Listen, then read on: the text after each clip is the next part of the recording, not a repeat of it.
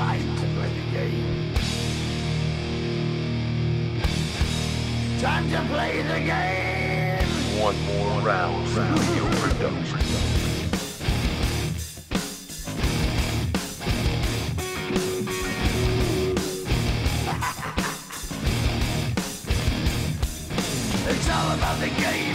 And you. All about control. And if you can take it, all about your debt. And if you can pay it, it's all about. And who's gonna make it? Good evening. We are live here in the One More Round Studios. Casey Gisclair with Damien St. Pierre Mello at the controls. We've got a jam packed show for you tonight. In a couple of minutes, we're going to take the caravan up to Thibodaux. We're going to have Nicholls football coach Tim Rebowe on the line. Coach Rebowe is going to talk about his team before uh, practices, which start next week, I believe next Tuesday. He will let us know how his team's doing. Then after that, we're going to have Marcus Wood Sr., the East Mississippi Community College offensive coordinator. I know you're probably saying, man, why the heck do they have East Mississippi Community College coach on? That's because that show is featured on Last Chance U, which is on Netflix. Great show. They are now into their second season. We're very excited to have Coach Wood on the show to talk about his team and what's it like being a reality star. Um, partner, uh, we're going to lead off though with a little football. As uh, it's now July 25th. Every time we do one of these shows, we're closer and closer to the next football season. There's one interesting topic that I want to talk with you about. I was doing a little uh, cruising the sports book this morning. Was looking at uh, some of the different lines. I noticed something that I thought was pretty interesting in the particular book that I was looking at. LSU and the Saints were both favored or expected rather to get eight and a half wins on their over or under total. I thought that was an interesting segue, so I'll throw it to you. Is LSU or the Saints more likely to go over eight and a half wins in the next season? Of course, LSU has 12 games to do it. The Saints have 16 games to do it. But I think it's going to be really, really a tight race. Yeah, I mean, I'm a realist here. I'm there's definitely going to be LSU is going to definitely hit that mark before uh, the Saints do. I, I don't see the Saints uh, seven and nine. You know that that's the that's the par I guess for their seasons the last few seasons. I, I just don't see it. LSU I think has the bigger upside this season uh, with uh, all the recruiting that Coach O has going on and just the fact that he's got a big time excitement pumped back into the program. interesting thing going on at LSU right now is to get fans pumped up for the start of the season. They've been releasing videos from either last season or from spring football. And one thing that I wanted to talk about was I don't know if you saw it, but they released a video of Matt Canada coaching during the spring. The guy was on fire. He was, you know, up and down, pacing the sidelines, very energetic, very emotional. And the, the thing, you know, it's funny. I was watching this actually with my dad, and we, we both had it on on the computer. And the first thing he said was, "Man, that guy, you know, he he's, he seems like he's going to be pretty fun." And I was thinking the same thing as well. As this seems a complete 180 from the Les Miles, Cam Cameron. We're going to clap crazy and not have any emotion at all. This guy seemed to be very fired up, and he seemed to be something that 18 through 22 year old kids are going to be far more interested in than the old regime. Yeah, it's, a new school of football. You gotta you gotta have that medium between being a, a, a very disciplined and uh, you know a very disciplined coach and a hard ass pretty much, and and the new guy that relates with the new athletes and the athletes of that want to be uh, at LSU, the athletes that we need at LSU. I did watch 24 seconds of that video, right? Uh, I have AT and T as my internet as my uh, cell phone service provider, and it locked up at 24 seconds. So AT and T, you get the thumbs down for the week. Were the 24 seconds enough to sell you? Yeah, absolutely. He was up in the offensive line's face. You know, hell of a drill, guys. That's good energy, good you know, good everything. It's not t- that it's that he's overly positive. It's that he's got a ton of energy, and that fake it till you make it. Even if you're not feeling it, fake it till you make it. and we were aware throughout the entire video that he was alive, which is something that we couldn't always say with Les Miles on the sidelines. And I think that that would be an interesting change. Now, speaking of Matt Canada, and we'll talk some Saints a little bit later on in the segment, but speaking of Matt Canada, he was on, I believe, with Matt Moscona a couple days ago, and he said something that was really interesting. He said he was asked about the quarterback, in which that's a very you know contentious topic. Every LSU fan for the last half decade wants to know how well is our quarterback going to play. This year, barring an injury or barring something crazy happening, is going to be Danny Etling, the opening day starter. Matt Canada said, "Hey, look, I'm excited about Danny Etling. I think he's going to be really good." And then he elaborated and said, "Hey, look, This is a guy who was productive last year with a back injury. He couldn't feel one of his legs. He said, Canada elaborated, said that his plant leg was numb throughout the year and that Danny Etling was far more hurt than he ever let on to anybody. And I think that that's exciting. Now the guy's got the operation, he's going to actually be healthy, which I think is going to be something that we could all look forward to. This is a fifth year senior. This is not going to be a true freshman. This is going to be a 23 year old quarterback playing against 18 and 19 year old defensive backs in some cases. I don't know that Etling's going to be a Heisman Trophy guy. In fact, I would go so far as to say he's not going to be, but I think he's going to be a very solid, productive player under center for the Tigers. Listen, he doesn't have to be a Heisman Trophy candidate. He has so much talent around him. He has to do what Les Miles has been doing the last five years. Don't mess it up. Sure. Uh, you know, don't throw the costly interception. Hand the ball off cleanly and throw the ball in the vicinity of one of your playmaking wide receivers and have him go get it. Uh, the past few seasons we've had quarterbacks that throw over their head or behind them and they can't they can't get the ball. I think uh, Canada seems pretty pretty confident in Etling and, and what he could do. You know, he's not talking much about uh, the backups. You know, Coach O kind of left it open that there's a competition or whatnot. But I think I think going in that Etling can get the job done as long as he doesn't try to do too much. Very good. And another interesting topic that a lot of LSU fans are really looking very closely at is Arden Key. Coach O has said, you know, hey, Arden's not going to be ready to practice when practice opens next week. He may be able to play week one. He may not be able to play week one. Well, Arden Key is it. I follow him on Twitter. He posted a video of himself working out in like a little sand lot thing with some cones and some different things like that. I, I, if he's not 100% now, I'd hate to see him when he is 100%. He was going through that drill very well, and I think it was a an exciting thing for LSU fans to see. Those this was a non-contact drill. He was moving, and he looked more importantly than that he looked to be in phenomenal shape. He was chiseled, the six pack, big biceps. He looked to be in really, really good shape. Yeah, I got a chance to see the same video. He looked a little bit bigger than last season, and that's not necessarily a bad thing because he was kind of on the smaller side. Hopefully, you know, he bulked up a little bit and he'll keep that quickness because I think that's what made him the stud that he is. Hopefully, he'll be ready for week one because anytime you lose, arguably, arguably your best defender, it's going to be tough to replace. So let's let's break this down. Eight and a half is the number. We we both like to throw a couple potato chips in Vegas every once in a while. I think LSU is going to start five and zero. Oh. They got BYU to open. They got Mississippi State. Then a bunch of cream puffs in between. I think the first month they'll be five and zero. Oh. So that means that they would have to win four more games. That's going to be a challenge. You got the meat of your schedules after that. That's the Alabamas of the world. That's the Arkansas of the world. Do you think LSU is going to get past eight and a half? You think they could have a nine and three season? I truly do think they could be nine and three. I promise you, they won't lose to South Carolina. that I can promise you. I'm expecting a uh, ten win season uh, from Coach O. Especially, I think Tiger Stadium is going to be on fire. I don't, I can't see someone going in there and really picking LSU apart at home. They're going to get the road victories that they. I'm, I'm, I'm excited. I'm actually excited about an LSU football season. It has been before last half season.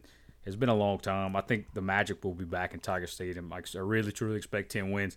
And I don't think the Saints could come close to 10 wins, especially with the injuries now that keep piling up on defense, the offense not getting any younger, and the head coach not getting any smarter.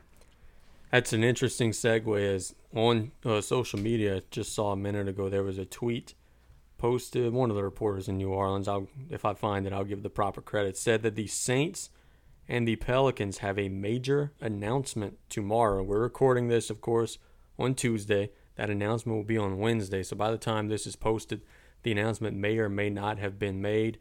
I don't know what to make of this. I saw Deuce McAllister subtweeted the original tweet and said, Hey, I think fans are going to be excited about this. So we don't think it's going to be anything drastic in terms of the teams for sale or anything like that. But um, it's interesting to see the Saints uh, and Pelicans have something down the, the wire, but the news personnel wise is they cut Dannell Ellerbe, the linebacker. He has not been able to stay healthy. Um, man, I we were talking about this before the show. Melo's kind of high on the Saints. He thinks they're going to maybe win nine, ten games, have a shot to win the division. And look, I think that they improved. I, I really do think they improved their roster, but I look at their division, D, and Tampa Bay, they got better. That is Jameis Winston you're facing twice. The Falcons are the defending NFC champions. That's you know that's now four games. Then you go Carolina. Carolina's probably going to be better. That's six games. That's just in your division. I think that their schedule is going to really not do them very many favors. Listen, everybody in that division is getting better, and I don't. I think the Saints just continue to be average. But going back to that announcement, do you think Tom Benson has a son that he didn't know about in his college uh, days, a la Kurt Angle on Raw? More about that later in the show. That would be an interesting wrinkle. And um, NFL predictions. Okay, we like to always see this, and it's a fun thing to throw out there. USA Today made some predictions. I don't know if you saw this or not. They posted a win loss record for every team in the league. Here are their division champions. They have the Cowboys winning the East 11 and 5. Green Bay winning the North 12 and 4, the Falcons winning the South 12 and 4, Seattle winning the West 11 and 5. Now you go over to the AFC and this is where things get interesting. They have the New England Patriots going 16 and 0 undefeated in the regular season. They're joined by the Steelers, Titans, and Raiders as division winners. Man, that's got to be a little pressure. I know that if there's a team out there that could handle pressure, it's New England. They're good every year. But man, to predict in an NFL, you know, culture where there's so much parity, and to go step up on the table and say, "Hey, these guys are going to go undefeated," I think that's a testament to how good the Patriots actually are. I saw a stat um, a couple of weeks ago that had the Patriots at a 34% chance to win the Super Bowl, and I think next in line. Uh, 34%. That is unbelievable. Yeah, and no one else. I'm not going to go out because I don't want to be wrong. I don't like being wrong. No one else had double digits in their percentage of chance. That's unbelievable. New England, they were the uh, the champions this past season. I can make an argument they got better. They get Brandin Cooks, and it's just it, it's it's awesome to to think of in a league where no one has sustained success. They do it every single year. Now, interesting thing, we can make fun of my team here for a minute. The Cowboys, they're picked to go 11 and 5. There's no more Tony Romo on the roster. Ezekiel Elliott's had a hell of an offseason in and out of trouble. Lucky Whitehead just got released. The team thought he got arrested. He actually didn't get arrested. Um, I'm a pessimist by trade. So even last year when the Cowboys were winning, I was kind of saying, hey, man, this is not going to work out at the end. But I got a feeling they may have a letdown season. Uh, see, I, I don't see it. I just see them as getting better and more mature. They're still going to win the game uh, in the trenches with the offensive and defensive line. You got a hell of a running back, and you got a quarterback that has gotten, I'm sure, a little bit more grasp on the offense and a little bit more comfortable at getting all those snaps last season. I, I, I see a big year for the Cowboys. Now, also in the, these USA Today projections, another one that, that really caught my eye is the Colts. Andrew Luck that squad. They're predicted to finish 5 and 11 in the AFC South. Now, look, this is just one man or one staff's opinion. The Colts may do much better than that. They may do worse than that. We don't know. But I, I guess the, the bigger question is you got Andrew Luck, who was supposed to be this big franchise changing guy. And look, he's been a really good player. But how bad is the rest of this roster and the rest of this organization that they are predicted to go 5 and 11 with this guy on their team? Well, I don't know. Uh, I don't really know the make of the Colts roster besides Andrew Luck. That's but, part of the problem. Um, he's going to start training camp on the pup list, which uh, I'm not sure how long you got to stay on there. But if they don't have him, they're in big trouble. I know they have some big time aging running backs. Their wide receiving core is questionable because I had most of them on my fantasy football team last year and they did terribly. Uh, listen, you get rid of a franchise guy and you know you try to draft the next big thing and Luck had some great seasons but it just if if you can't play, you know, he had some he had some issues last year staying on the field, and if you can't play, you got all your eggs in one basket. You're gonna have trouble. You're gonna have that five and eleven season. There we go. Before we take our first break, got a little breaking news here on ESPN. It's an Associated Press story. Anthony Davis spoke to reporters today at a youth basketball camp, and he said, and I quote, "We can't wait for the season to come and try to make some noise here in the loaded Western Conference." He said, We're doing everything, whether it's signing players, trading players, whatever it is, just to make sure that we try to be a winning organization. We have the tools right now to be successful. Right now, I think we look good on paper, so we've just got to figure it out. He then went on to continue and say, We're trying to, you know, get to the playoffs and different things like that. Um, the big fella spoke. He didn't seem disgruntled in his in his language, but I do think the writing is sort of on the wall of the clock's ticking, baby. You better start winning. The big fella wants to win, he's not going to be content missing the playoffs every year for much longer. Let me tell you what he needs to stop doing dunking on random neighborhood goals. No that, kidding. What is up with that challenge? Going up down the street looking for a goal to dunk on? Does he know it's 2017? And I really hope he's not doing that in New Orleans. I hope he's he's back home. And uh, well, Hell, even his hometown's just as bad as New Orleans. Yeah. I would, you know, we gave a 65% chance survival rate going to a Pelicans game. I'm going to give a 35% chance of dunking a random goal in a New Orleans neighborhood. It could be better if it were Boogie Cousins. He'd be shooting fadeaway three pointers in other people's driveways. So I guess a dunk is at least a more efficient shot. I'm gonna start going nail three balls there and ran, like on the way home tonight. I'm gonna stop. I got a basketball in the back of my uh, SUV. I'm gonna stop and nail a three pointer in somebody's goal and see what happens. Really quickly, D, the, the Pelicans uh, let go of Quinn Cook, their their summer league star. Were you surprised to see that? I mean, he had a really good summer. I don't know what more could he do to uh, earn a roster spot, which he did not end up getting. I think he may have scored too much for their liking. Uh, you know, no, I sat in here and I actually talked. Uh, I talked up Quinn Cook for a while. I thought he deserved a spot on the roster, but apparently I, I don't make those decisions. There we go. Let's take our first commercial break. When we get back, we're going to have a college head football coach on the line. That'll be Tim Rebowe of the Nicholls State University Colonels. And after that, Marcus Wood, Sr., the East Mississippi Community College offensive coordinator. Of course, he is featured on Last Chance U, a phenomenal show. Check that out on Netflix. We'll be right back. One more round.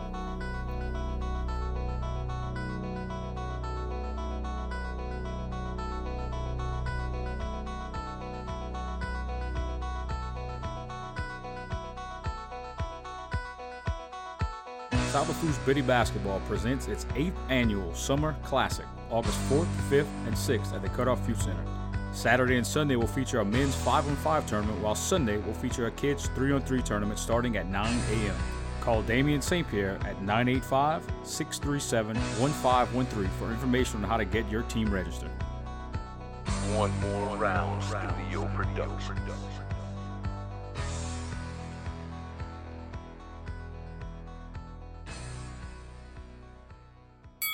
And welcome back to One More Round Studios. Casey Gisclair here with Damien St. Pierre Mello at the controls. And on the phone lines right now, we have a special guest, Nicholls State University football coach Tim Rebowe. Coach, how you doing, man?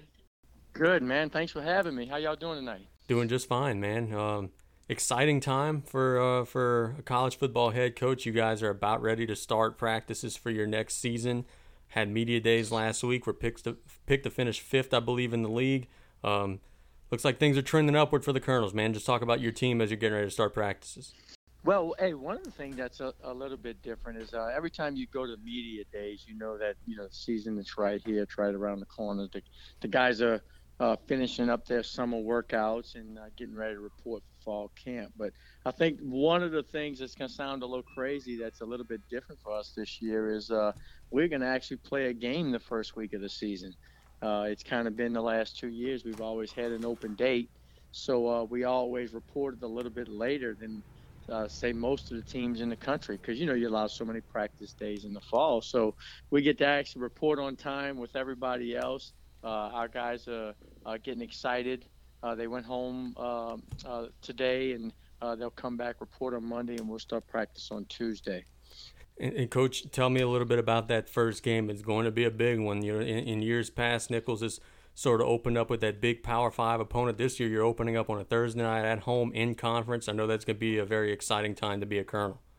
Yeah, it, it, it's good. You know, you've been getting a question a lot about, hey, uh, playing a conference game, how is that? Why is that? You know, we only play two non-conference games all year. It's it's uh, it's not really unusual. Some teams open up and play some conference games early on, and uh, ours just happen to happens to be the McNeese Cowboys, who are you know a power in this league, a, a power in the state, and uh, so right off the bat, we're going to have to you know show how much we've improved over the years. And you know, last two years we played, and we we haven't played real well against them. So I'm hoping we can change that this year. Coach, you had a true freshman quarterback last year, and I know that for a lot of coaches around the country that make you guys very, very nervous. But Fourcade went in there, played really well, now he's had an entire offseason to get better. What should fans expect out of him next season? Well, you know, I, he was a special young man when we recruited him out of high school. We knew that. Uh, you know, we had he, he had a lot of talent, but he had a lot of the intangibles, uh, and, and he proved that last year. Uh, you know, when you talk to Chase, he, he realizes too he he he was not uh, as good as he could be, he, he had a good uh, opening campaign, but he says he can be a lot better. And we just see him, I see him maturing a lot more uh, through the off season, through the year. Uh, I think even after spring ball, Uh, you know, we finished that up in March.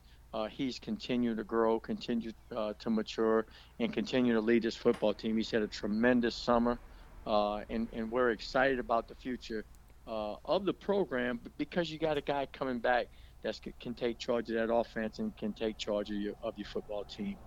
Sure. And, and one area, coach, I think goes overlooked really, or underlooked rather, is um, you got here, uh, took over a defensive unit that was really, really struggling. But the last couple of seasons, last year especially, you, you guys were much improved on that side of the ball.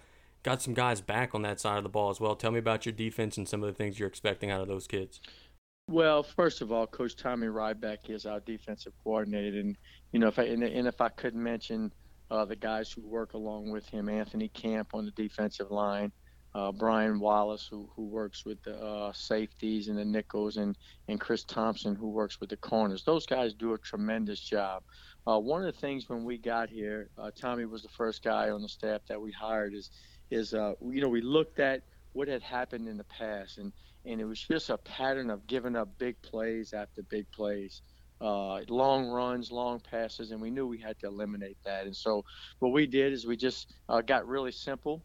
Uh, on defense, you know, and I look, it, you know, starts with some good players, and you recruit those players, but you got to put a scheme together that can, that can fit those guys, and uh, it, it's it's a simple approach. You know, it's a you know sometimes we make this game a little bit more complicated uh, than what it should be. You know, it's about blocking and tackling on that defensive side of the ball.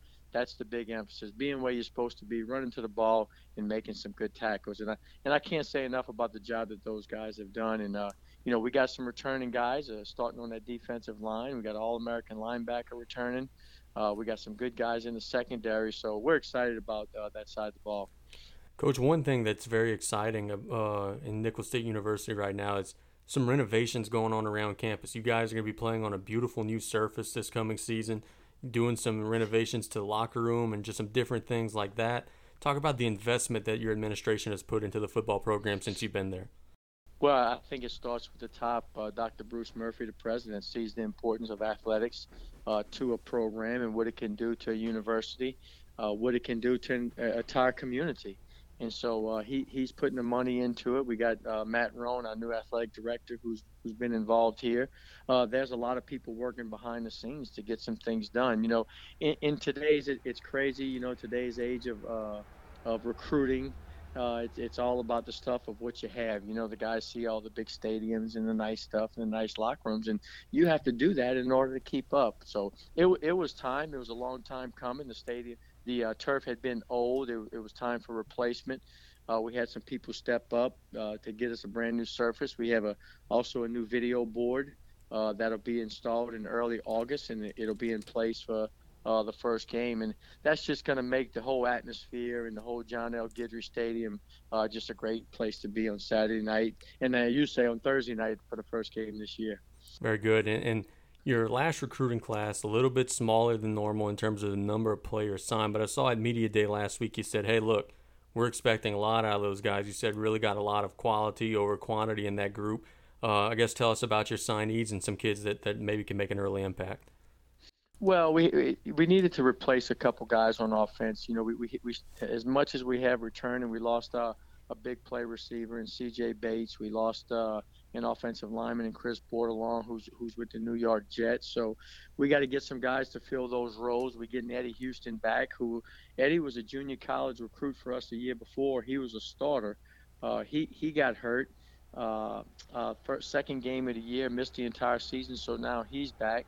We picked up uh, Dantes Costley from St. James, Dejan Dixon out of um, uh, Edna, Edna Karr in New Orleans, who knows how to play a little football down there. And so we, we got to plug those guys into place and get those guys ready. We got a another receiver that transferred from uh, University of Alabama and, and Raheem Falkins. Uh, and, and plus we redshirted a couple guys last year. When you look at a guy like uh, Aaron McKinney, uh, we're expecting big things out of Christian Booker again this year. So we got some guys that, you know, it, it's time for them to step up and grow up and mature a little bit. And so we're excited about that side also. Coach, you have higher expectations coming into this season. Do you do any uh, do you prep differently going into the off season or during the preseason? No, I, not really. You know, I think you know we talk about pressure and some things about expectations, but it's kind of what you put on yourself. One of the main things that we're going to focus on when when we go into camp, and uh, we talked about is we we have to worry about ourselves. Uh, and and I know that's going to sound like old cliche-ish, but when when you look at uh, you know we can't get too far ahead and start looking at McNeese uh, as soon as we get on the practice field on on, on Tuesday. You know we got to do the things uh, that kind of got us to the point and I always tell all our players it's all about the process of how we do things. Uh, we can't worry about the end product right away. We, we just got to enjoy the process along the way, and it'll take care of itself. Very good. And, Coach, I know you love to be out on the road recruiting, so I'm going to ask you a recruiting question real quick. NCAA talking about possibly a possibility of an early signing day. Do you think that would be good or bad for college football? Well, you know, they, they, they went ahead and they, they passed it. They approved it. It's going to happen. It won't happen this December, but it'll happen next December. It's going to change the whole recruiting calendar.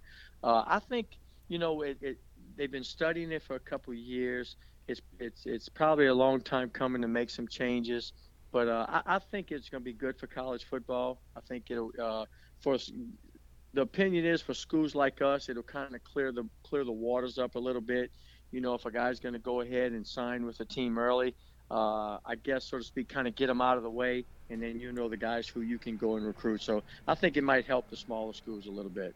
Coach, I was looking at your depth chart a little bit and your roster and the, the breakdown of, of where your guys are coming from right now. And when you took this job, you made a promise, you know, look, we're going to recruit local first, and if we have to go outside the area to get somebody, we'll do that.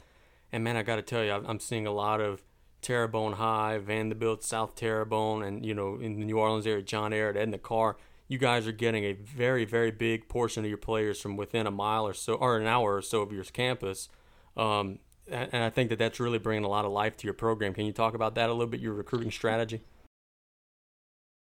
Yeah, I, I think it says a lot about our coaches too. You know, our, our coaches head out on the road and uh, they established some good relationships with, with the area and with the high school coaches, and that means a lot. And uh, you know, uh, if those coaches, uh, you know, they they don't send players to you, but if they know they can uh, get a player your way and, and, and they trust in you and believe in the things you're doing, of course that helps. But we all know the the rich talent they have in this area. And you mentioned the areas like you know down the bayou, along the river, uh, Baton Rouge. It's just loaded with talent. And what we got to do is, which I'm proud of too, is I think our coaches are, are great evaluators. Uh, and, and we go out and we find the guys, we find the talent, uh, the ones that'll fit into our program.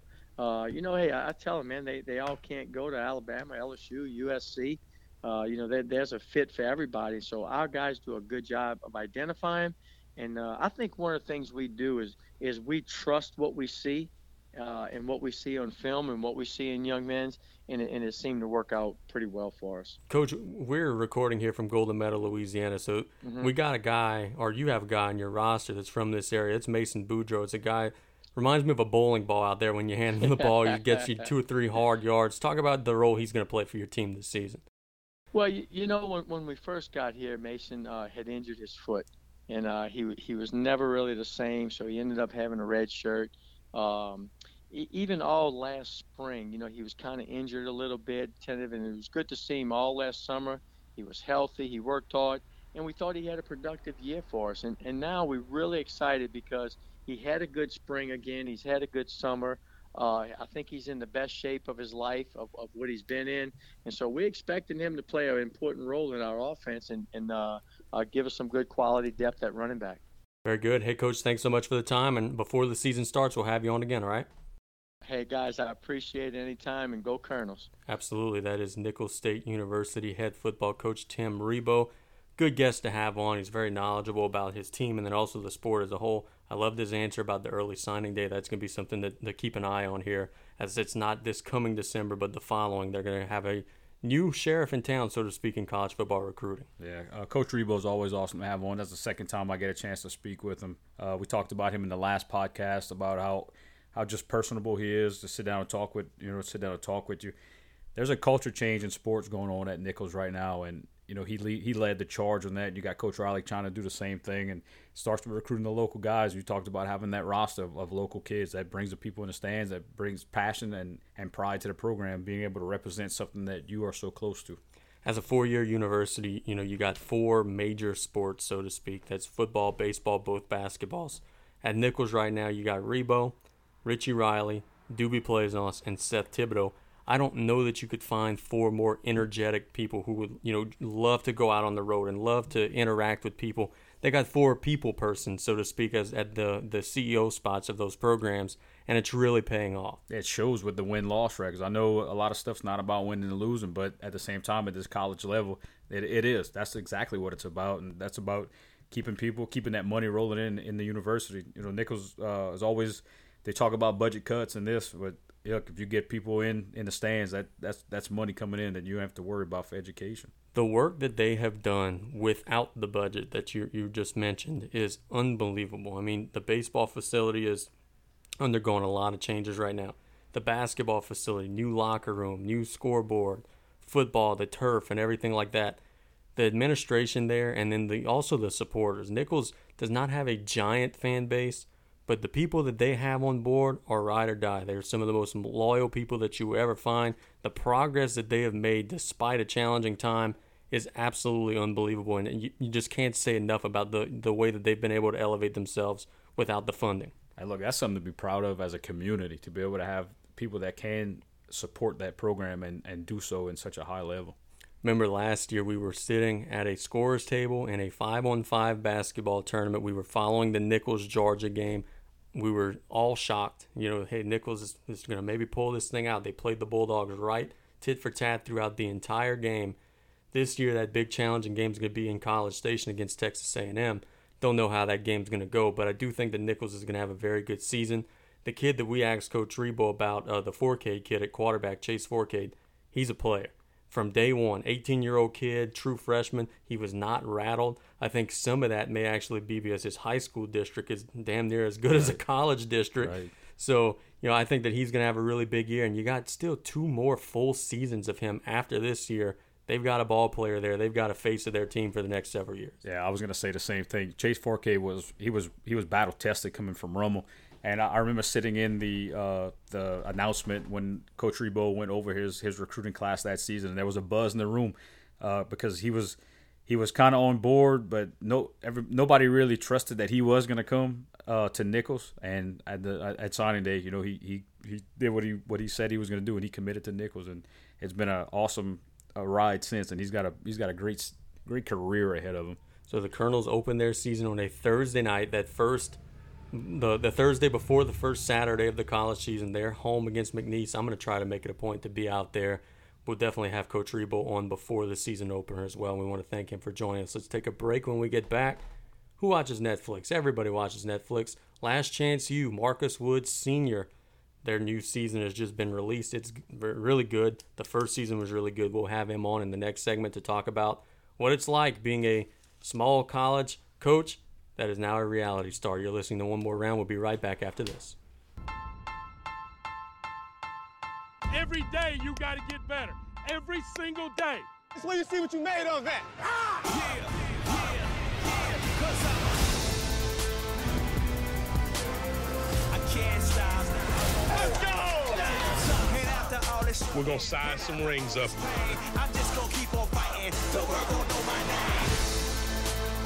all have to believe in ourselves, because I do believe in you. He's down. I don't know that I can live like this. I'm gonna tell y'all right now, y'all gonna make fun of my dadgum, dadgum short. Bring him back, Coach. Bring him back.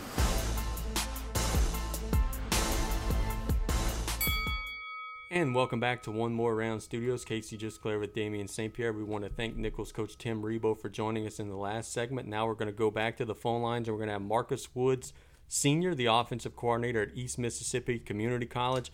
They're, of course, very well known for being the school that has been presented on. Um, what's the show? Last chance. Last chance. The show escaped me there for a second. um, we have Marcus Woods, Senior, on the line. Coach, how you doing, man? Man, I'm good. I appreciate you guys having me. Sure, and leading off, um, you know, the second season was just released on Netflix a couple days ago. Um, mm-hmm. I guess the first question I got to ask you is what's it like watching yourself on TV and watching yourself coach and everything like that? I'm sure that's got to be an interesting situation. It is. It's a little different. I think, that, you know, when you first start uh, around all the cameras and stuff, you you kind of get acclimated to it a little bit. But you, I don't know if you ever really get get accustomed to wearing the mics all the time because you're wearing them whether you're meeting with players, whether you're meeting with coaches, whether you're uh, visiting with administration across campus. You got you got wires all over you, so that's a little bit different. And then uh, to step back and then see yourself. Of course, I think that's true with any of us. When you when you get a chance to watch yourself, some things you're like, well, that's okay, and some things like, oh, I wish I hadn't have done that. So you know how that goes. Coach, does the series accurately portray the the, the team and the and the coaching staff? Yeah, I think it's pretty close. I mean, I think you get a chance to see it. I think, you know, it's just like you tell players. Uh, you tell them all the time, film doesn't lie. So I think it reveals things about different ones of us. I think you see kind of the good things, you see some of the bad things. Uh, but, you know, unfortunately, you know, you, you can't really control what's on there because when you sign off to do a show like that, you're going to get the good or the bad, whatever they end up editing and putting on there. Fortunately, we had some really good guys and we felt good with the editing, and uh, they did a good job, kind of cleaned some stuff up. So, yeah, it, it was good. Has there ever been a time where you said something or did something and then about five, ten minutes later realized, man, I'm mic'd up. I probably shouldn't have said or done that? yeah, I think it, I think you worry about it or you're conscious of it, probably more so than you really catch yourself going back and, and doing that. But I think as you're as you're doing it, you know, you get more comfortable wearing it. And then I think that's kind of dangerous because the more comfortable you get, the little little quicker probably fly off the handle or do things or say things you don't mean. So yeah, I, I think you're aware of it, but I don't. I don't think you really dwell on it that much. What has this done for y'all's program? Because I mean, other than this show, not very many people have been made made aware of East Mississippi Community College football. But now you guys are on the map. What has this done for the program as a whole? Well, I think the notoriety's been unbelievable. I think when you step back and look at it, I, I visited with uh, four guys today that uh, flew in from Ireland, and they had come over and they were kind of making a kind of a tour of the south southwest. They'd gone out to Texas, come back through Louisiana, and been through New Orleans, and they were on their way to Montgomery before heading back to Atlanta, and that's where they were going to fly out of. And they said, you know, they were this close. They didn't want to be that close to the Last Chance U and not come. And I, I just find that amazing. But we'll have Wow. guys that you know, maybe work on the railroads coming in from Tuscaloosa or Birmingham or just from from different spots. And uh, you know, you'll see them travel. I think we had a couple from England last year, another from Germany, from Scotland, different places that came over and vacations. And you know, I mean, Scooba's a town of about 700, and we've got uh, a couple gas stations, a little restaurant you'll see on the show, and that's that's really it. So to have people come that far, pretty amazing, pretty amazing stuff. Coach, you've had to had the opportunity to work with some some pretty pretty well known talent. What is the the best offensive talent that you've had the opportunity to work with? Ooh, wow, you know, so many good ones. Uh, had a Louisiana product that's back coaching now, Rodriguez Moore from Bastrop, who was phenomenal, could do a lot of things, ended up playing for us and went to Cincinnati. Uh, you know, I've had receivers that went to Ohio State and Oklahoma and Mississippi State. We've had guys to Florida and Alabama. I talked to uh, Jarran Reed today with the Seahawks, who's one of ours, and I talked to uh, Quinton Dial and DJ Jones, who are D tackles at the 49ers. Chad Kelly was phenomenal. Um, you know, I, we've had so many good ones. That's that's a good question. Hard to pinpoint. I, I think that I'll leave that to a lot of the critics and the fans to decide that. But man, we've had some good ones. Probably the most dominant year we had was uh, 13. I think we averaged like 63 a game and like 615 yards a game. So that was a, that was a pretty phenomenal year. Uh, Coach, we talked about a little bit about the talent. How has the series affected uh, recruiting? I think out of state it brings a little more notoriety because those kids kind of would like to be involved in something like that. You know, they see some good things, they see some bad things, but at the end of the day, they think the exposure they get, you know, may offset any any of the negativity. So I think a lot of them are excited about that from the out of state standpoint. From an in state standpoint, um, we've been able to do pretty well, and and it's kind of a a, deal where uh, we've we've hit pretty good, and we've been pretty fortunate with our in-state guys. We don't always we're not always able to just go ahead and pick them out of anybody's district. I think all the different districts do a great job, and the coaching has changed. I think what really has changed with our league is uh, you know so much more money has been put into athletics. So maybe programs that had four or five coaches now they have six or seven, eight coaches, that type stuff. And you know, if you got more coaches and more eyes to watch guys and go out and hit the road, so I think the recruiting has balanced up a little bit in the uh, last few years in state. Whereas we kind of had a, a good grip on it a little earlier, and it's still good. But I'm saying, you know, you're you're going against some other good guys that know what they're doing, and then uh, out of state, the notoriety's been good and, and kept us, you know, bringing in some really top notch guys. Right. Coach, uh, I gotta ask, how is it working with head coach Buddy Stephens? I get that a lot. I'll- You, I'll you wouldn't bet. believe it, but I get that a lot. Uh, it, it, you know what? Honestly, uh, he gave me a job nine years ago, and I took it. He's a he's a spirited guy, volatile at times. You kind of got to know how to take him on some things. Some things he doesn't mean. Um, some things he says. Some things you don't even hear. To be honest with you, he he kind of chirps it you know as your game's going on. So I think if I ever sat back and really listened to it, maybe some of it would bother me. Um, for the most part, I'm kind of going for the next play. So I don't really hear him as much on the sideline away from that spotlight where it's a little more laid back. He's probably a little bit more laid back. So, you know, it's all right. It, it, it's just like working with anybody else. You're to have some good days, you're to have some bad days. You know how that goes. Really good. Hey, Coach, the reason why this show is called Last Last Chance U is because for a lot of guys on the team, this is their last shot, you know, to try to get to that bigger Yeah. school or to the NFL or whatever. What's it like coaching some guys who maybe had some problems in some different places or whatever it may be? Just talk about the dynamic of your roster and what it's like coaching those players. I have absolutely loved it. And, and let me preface that with saying I think when they chose the name Last Chance U, it came off that article from GQ magazine. Great storyline. It was around when Chad came through here, uh, and of course he had had some off the field troubles with his coaches at Clemson and whatnot. And I think when you get a chance to uh, step back and really look at it, to me, it's more of a second chance. It's, it's kind of a place where chances begin. What I love about coaching the athletes at this level, they're all hungry. They all want to play at the next level. You know, when you're coaching high school, and I did that for 10 years, you may have some guys that are playing that uh, maybe they're playing because their parents expect them to play. Maybe they think it's what they're supposed to do. Uh, when you get to the senior college level, you got some guys that were very talented, were able to take those scholarships, and uh, you know some of them really relish it and really take advantage of it and and really apply it to the field. Some of them, when they get so far into it, if they're not that productive on the grass, maybe they're just trying to finish it out and get the degree. The thing that's great about being in junior college, all your guys are really striving to get to the next level. So they're real hungry, and that part is a lot of fun. I, I love competitive players, and I love being around competitive people. So to me, great league to coach in. Loved it. Has been a has been a dream job for me. So it's been great. Coach, what's it like having a blank slate every year? I mean, a lot of college coaches they'll get this guy as a freshman and they'll develop him and they'll want him to be ready for his mm-hmm. junior and senior year. You guys are in a completely different situation. Once you get them and the year's done, you're losing them. Yeah, they they've got to be game ready. You mentioned the dynamic just a second ago, and I think when you go get a kid, I can't find the kid that maybe projects to be a guy that gets drafted after his fifth year in the NFL. It's really not what I need. I've got to have the guy that is maybe not the potential guy, but is the production guy. So I think there's two kinds. You got guys with potential, that's everybody, and then you think you got guys that are productive. The problem is I can't wait on the production. I've got to have it now. In order for us to win, I've got to be able to get out there and get after that. I mentioned the 13 year. I think we, we had 104 touchdowns.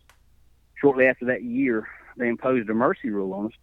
Chad came in in 14, and I think we averaged 54 a game, but we had nine clocks that ran out of the 12 games at, after the half. So, you know, it, it's been a it's been an unbelievably fun thing to coach with the ability and the talent level we've had.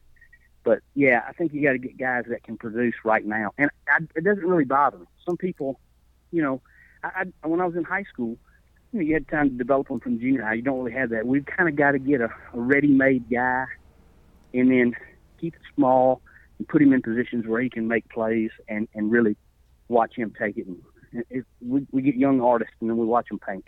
There you go. And, and coach, it, correct me if I'm wrong. This is going to be, you know, this last season here was the last one that you guys are going to do on the show, right?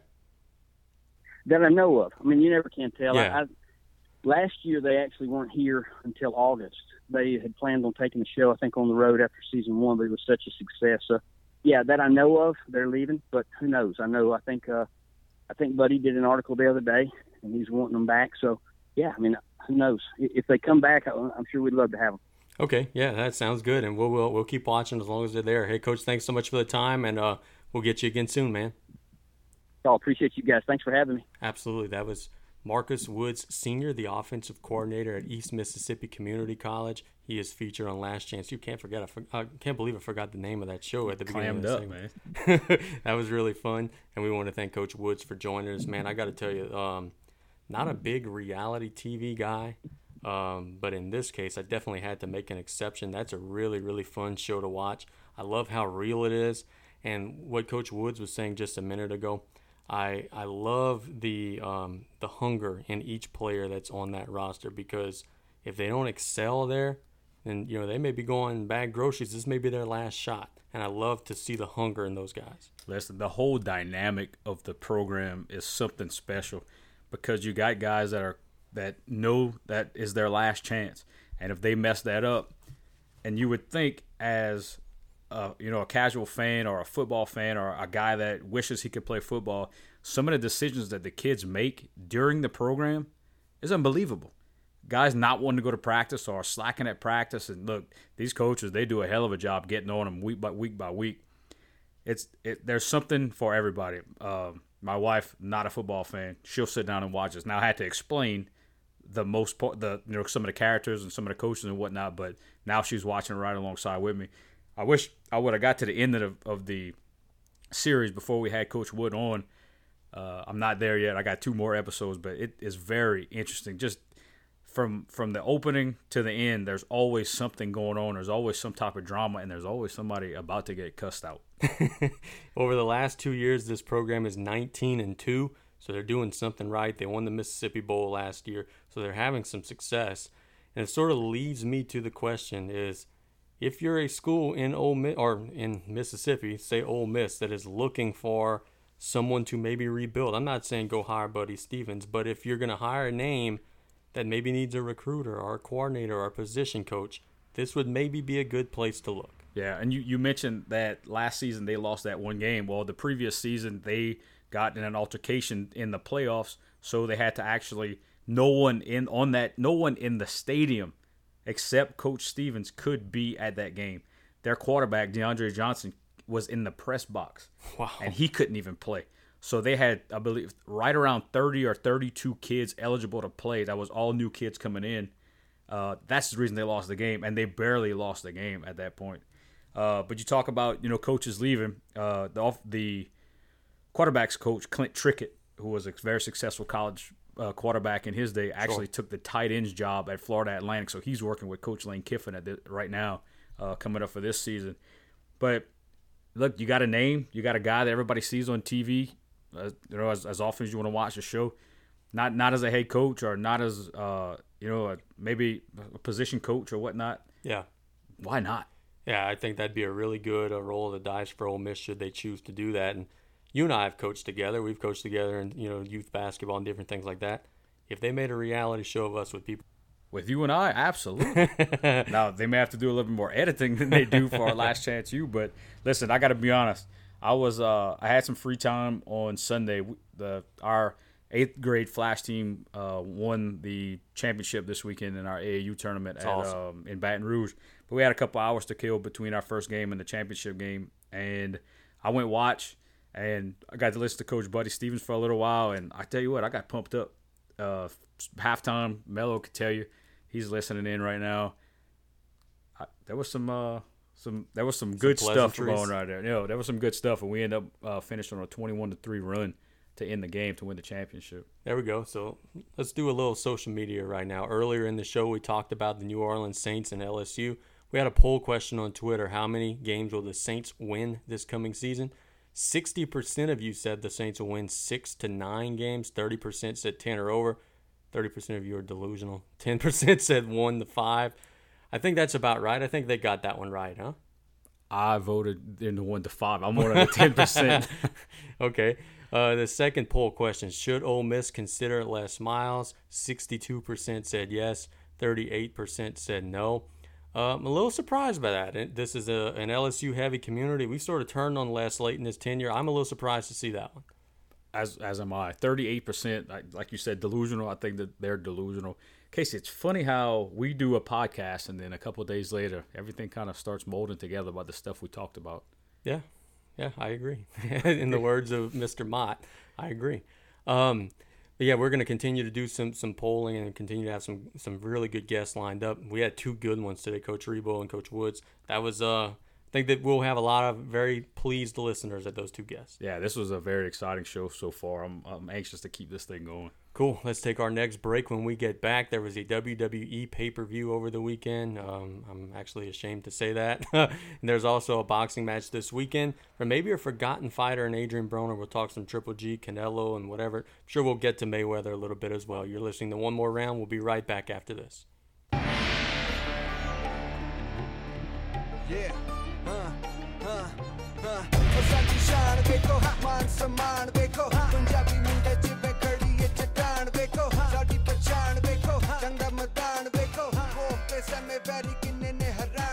If you're in the market for a screen printed vinyl t shirt, sports apparel, embroidery, or much more, please visit Down the Bayou Design Studio and Clothing Company in Golden Meadow. They have all your clothing needs. Go visit Nick and all the guys out there. They're going to do a wonderful job. Again, that's Down the Bayou Design Studio and Clothing Company out in Golden Meadow. They're open five days a week from 10 a.m. to 5 p.m. Again, that's Down the Bayou Design Studio and Clothing Company. Give them a ring, 985 475 7700.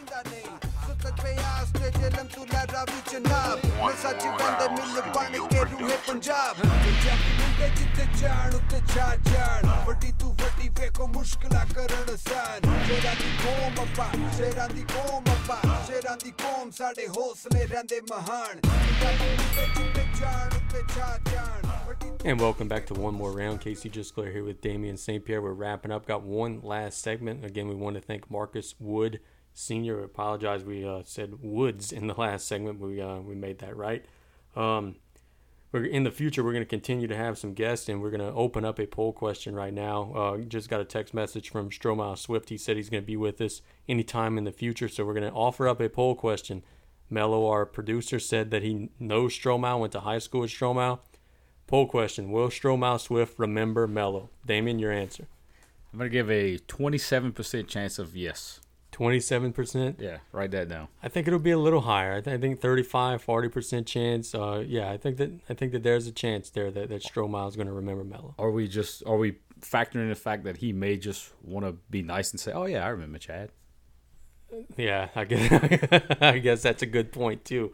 Um, talk some wrestling and some boxing here in this segment. Um, SmackDown pay per view on Sunday. Um, if I sound depressed when introducing this, is because I really don't want to talk about this very much right now. The pay per view itself was not very good. The main event was Jinder Mahal against uh, Randy Orton in a Punjabi prison match. The match itself was okay, the little bit that we got to see. An interesting thing was the dirt sheets were, were saying that the crowd was dead. Well, the crowd couldn't see the match, so they had no reason to be, you know, getting wild. And then you have the ending or whatever, and, and of all things, you know, I didn't expect this to happen, but you have the great Khali come out. He chokes Randy Orton, uh, allows Jinder to escape, and Jinder retains his title. So we were talking about this before the show.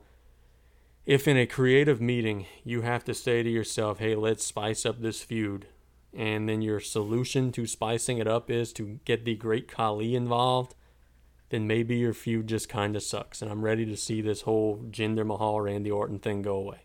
Listen, just go back to look at the timestamp on the last podcast, and I just I broke down every match and gave pretty much exactly what happened. And if at any point in time I could do that, you're you are in serious trouble.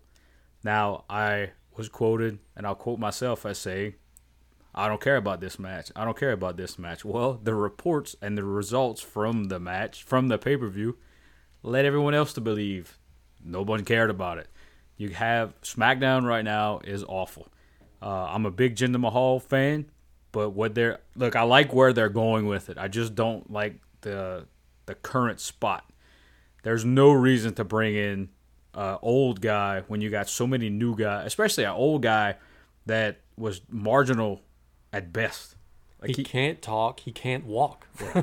I mean, he he offers nothing other than oh, he used to be that Indian guy that was a heel. He looked like he walked to the ring in the old basketball tearaway pants, and I'm not sure if that's what it was, but I, in my mind, that's what it was. Are we going to see this again? Because you know the reports on the internet are that they're going to run it back one more time. There's going to be another match at SummerSlam, maybe involving the Great Khali. Maybe it'll be a tag match, whatever it may be. Are we going to have to endure this one more time? I have a feeling yes. it seems like that's the the way the booking's going right now on Raw and SmackDown. Just do the same thing over and over and over again. Last night, watching Raw, it's okay. Well, you got two people in a feud. How about we just put two feuds together and have them do a tag team match? Or you have nothing to do with Finn Balor. Have him uh, work Elias Samson for the third time in three weeks. It gets old. I, and listen, I actually watched some of it live last night, so I couldn't fast forward through most of it. That's tough to do right now. You brought up a really interesting point, and it, we were talking about this in a group text a couple days, or actually last night during Raw. Was you know we all have WWE Network here, and I, and in spare time I like to go back and watch some old episodes of Raw and Nitro and whatever it may be.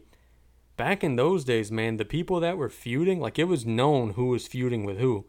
But those two people didn't just wrestle one another every single week on Raw to let everyone know, hey, we're feuding they would do different things. They would have run-ins. One guy would interfere in the other guy's match, or they would jump him in the back, or they would, you know, whatever it may be. The other guy would do guest commentary.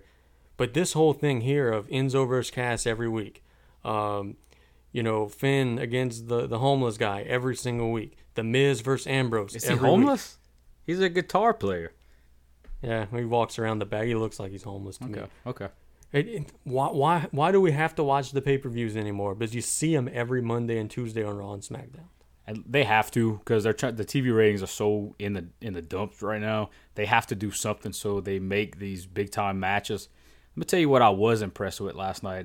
I'm hard to impress. Braun Strowman on the microphone.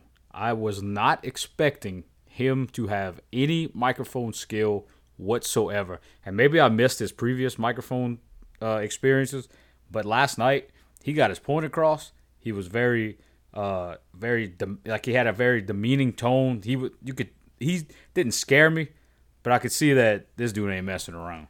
I like Braun Strowman a lot, and I've said on a previous episode is he's must see TV to me because you never know what he's going to do. Sometimes the ring collapses. Sometimes he breaks the Titantron. Sometimes you know he, he gets rammed into a wall when he's in an ambulance. Every time he's there, something really interesting tends to happen. And I just hope they don't mess it up. But I, I think that he's due. If anybody is going to beat Brock Lesnar in the near future, I think he's got to be the guy to do it. But you know what's going to happen? He's going over Roman Reigns 10 times in a row. Roman Reigns is going to go over him and win that championship at SummerSlam. Yeah, I don't like the fact that there's two guys that lost their last match that's going into uh, a main event. I, I just not a big fan of that happening, but they don't really care about wins and losses. But what I did learn last night, having to watch a women's match, uh, Emma, ooh, I'm not sure who that is, but I learned last night, came on and, you know, she came up talked to Kurt Angle about getting her chance or whatever. Well, she got her chance against Nia Jax. I was wondering why the match was a tad bit one sided, but I went do a little research. I learned don't talk bad about your boss on Twitter. Yep, she got buried. She was saying some negative things and she paid the price last night. Now, Jason Jordan wrestled for the first time since being revealed as Kurt Angle's son in storyline.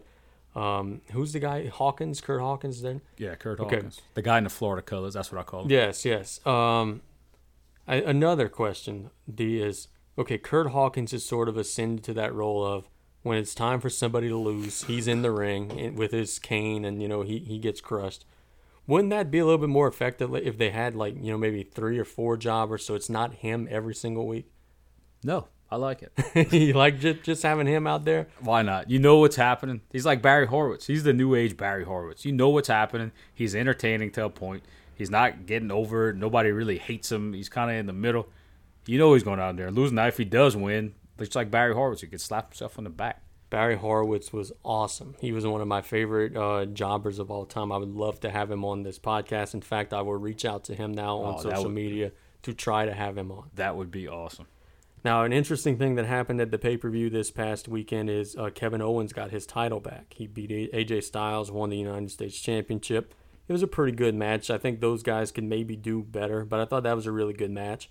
Um, Owens regaining the title makes me then now wonder why did AJ ever win it to begin with? I know that there's some different things that they're doing production wise with, with AJ. But your thoughts as Kevin Owens gets the United States title back? Why the fishy finish? That that was my thought process. I, I don't understand why not have a uh, a clean. I guess it was a clean finish to a point, but just well, he was his shoulders were down, so we counted. that uh, that's stale too. That and look, the last podcast we talked about it. That's a stale feud. Again, those guys somehow in some form work each other every single night. It just gets old. Now, one interesting thing here is I'm seeing that you know we're recording this Tuesday night.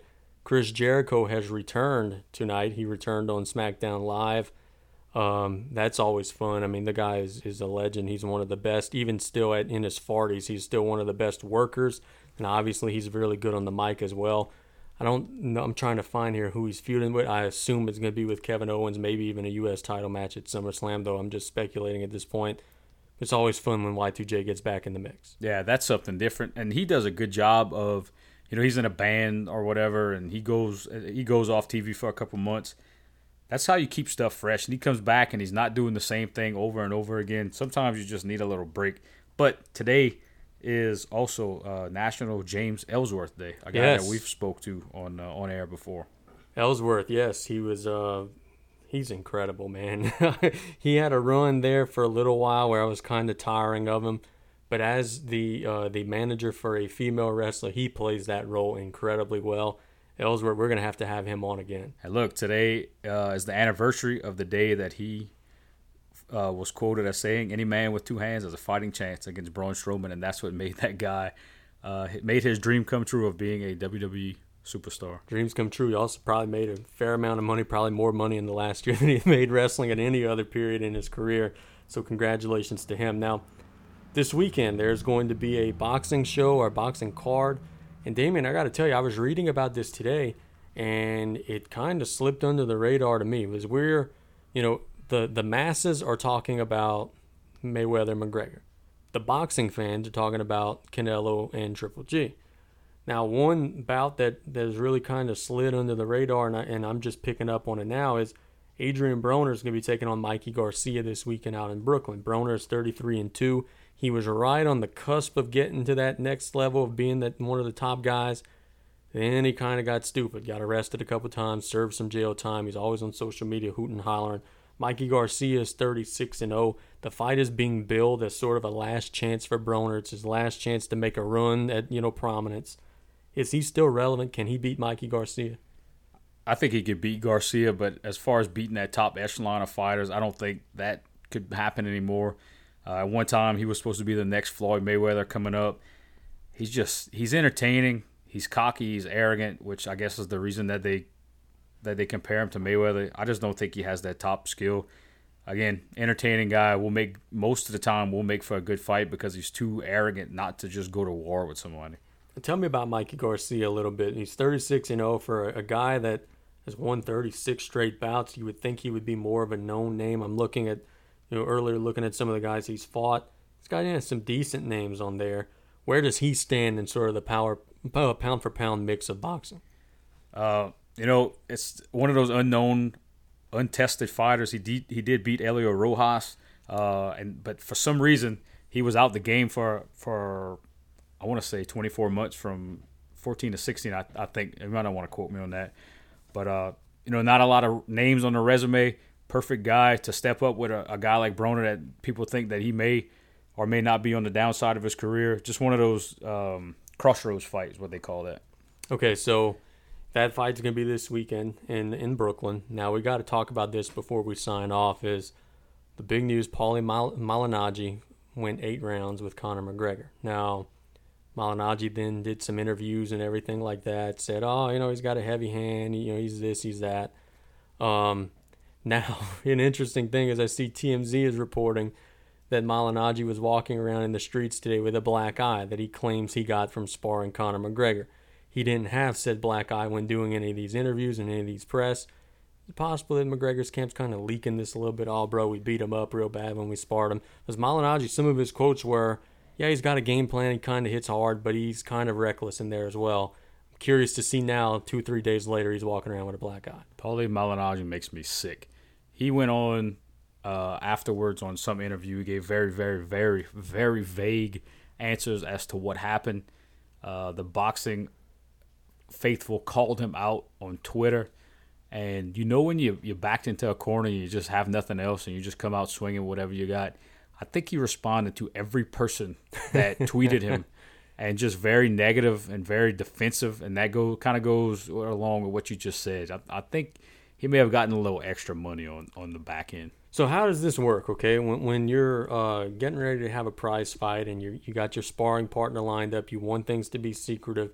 Does he sign paperwork saying, "Hey, I can't release specifics"? And and and I guess the second question is, how much money is he getting to stay silent? Is this like a couple thousand dollars? Is this a tens of thousand dollars thing? What what kind of payday is he looking at? I, I really don't know uh, for that part, but a couple weeks ago we ripped McGregor for possibly sparring Brandon Rios, who has no earthly uh, compare being compared to Floyd Mayweather. He stepped up right there with Paulie Malignaggi, being on that not on that level, but as far as the styles, he's more of a, a Mayweather style guy. But the problem is he's been retired. He's obviously put on some weight, but in the the sparring photos that that have been released, uh, is Italian, so you know he got that mob mentality. So he probably got paid a little a little lick of money, and he's gonna you know he's he's pretty loyal to that money, so he'll he'll stay quiet. As far as how much, you know, you got a retired fighter that does commentary now, so he's probably itching for a few bucks. That's you know it's curious. This whole thing it, you know it's getting more and more intriguing as the fight nears because all the people that sort of know how this is how this goes down they're all saying the same thing. Man mayweather's going to kill this guy. It's not going to be close. It's not going to be competitive. But all the money in las vegas is being placed on mcgregor so much so that the line and the odds now have come very very close to one another I don't know, man. I, I, I know that Mayweather is, is going to obviously be better, and I'm not trying to say McGregor's got a shot or anything like that. But if you're a conspiracy theorist, you're kind of wondering a little bit about the legitimacy of this whole thing. Don't fall in that trap. Just don't do it. A lot of the general public uh, is not educated in the fight game. I think they're buying into the hype that McGregor is out talking Floyd Mayweather and giving himself a chance to win, and now the general public is believing that he may have a chance to win. So that's why a lot of the money's going there. And look, at it's not a safe bet, but it's a it's a gamble. But at those odds, yeah. a lot of people are just taking those odds, especially with the way he's talking, that he's not afraid. But don't fall into that. Listen, take the one more round studio advice. Don't fall into the trap. Don't get. Don't fall into the game. It sounds like it's gonna be a really good night to be a casino. I mean, they're they're all the money's being laid on one guy, and the the heavy favorite is probably going to walk away with the win. But man, that's going to be a hell of a day in Las Vegas. A lot of folks don't realize this.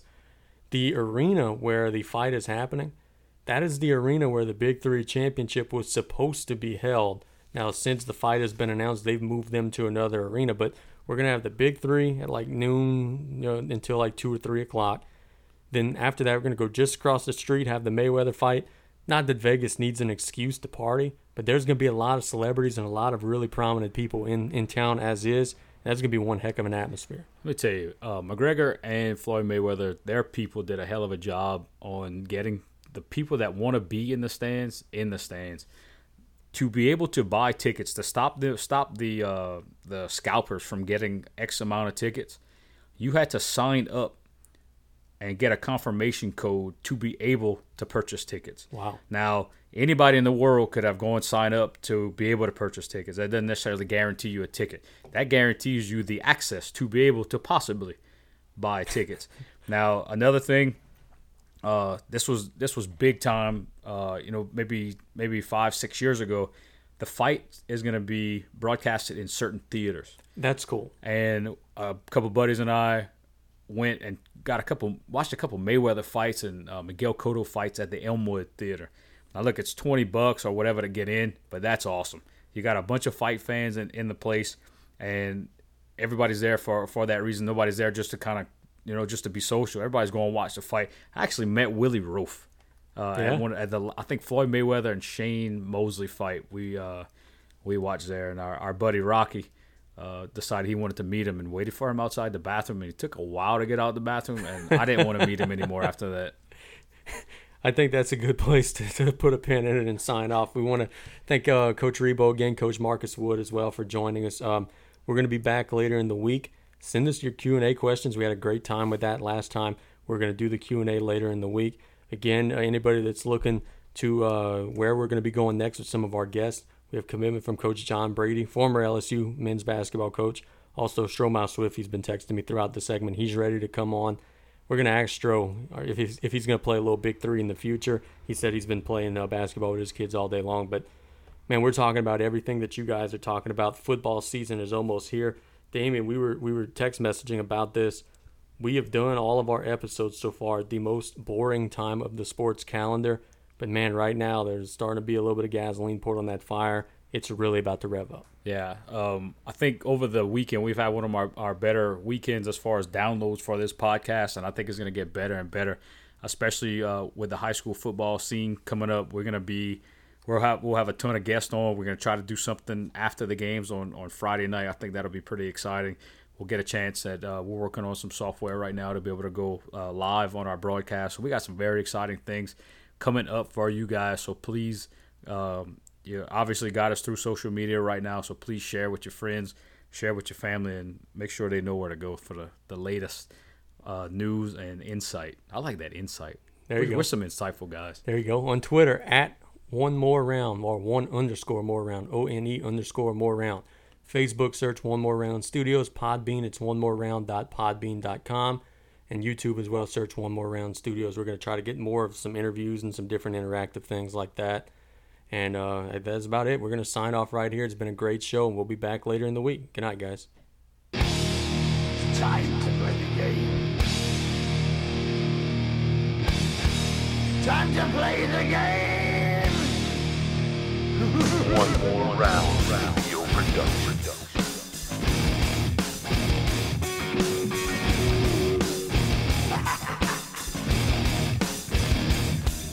It's all about the game and how you play it. All about control. And if you can take it, all about your debt. And if you can pay it, it's all about pay. And who's gonna